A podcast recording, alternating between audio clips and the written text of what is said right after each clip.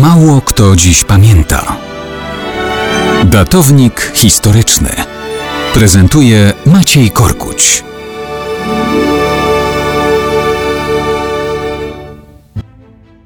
Mało kto dziś pamięta, że 6 października 1754 roku miała miejsce w Petersburgu podniosła uroczystość. Został ochrzczony syn następcy tronu carskiego, wielki książę Paweł Piotrowicz, który stał się gwarantem przedłużenia dynastii Romanowów.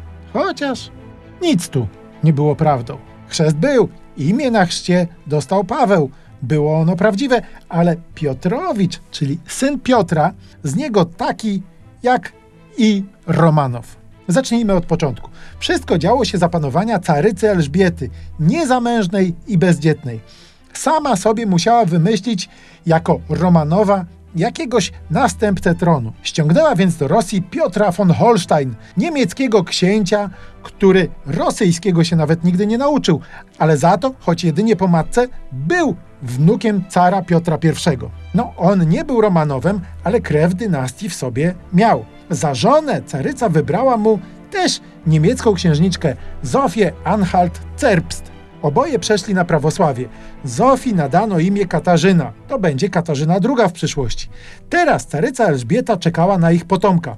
Problem w tym, że żadnego współżycia pomiędzy małżonkami nie było, więc i o dzieci trudno. Piotr, skądinąd dość prymitywny typ, oddawał się swoim zabawom, a wielka księżna Katarzyna seksualnym namiętnościom z różnymi młodzieńcami przebywającymi na dworze. Kiedy we wrześniu 1754 urodził się wreszcie syn, tajemnicą Poliszynela było to, że prawdziwym ojcem jest szambelan Siergiej Sołtykow. Ale caryca Elżbieta się tym nie przejmowała. Dziecko od matki zabrała i zajęła się wychowaniem go jako przyszłego cara Pawła Piotrowicza Romanowa. Chociaż, jako się rzekło, taki z niego Romanow, jak i Piotrowicz. Na pocieszenie Piotr za firmowanie ojcostwa otrzymał od carycy okrągłe 100 tysięcy rubli.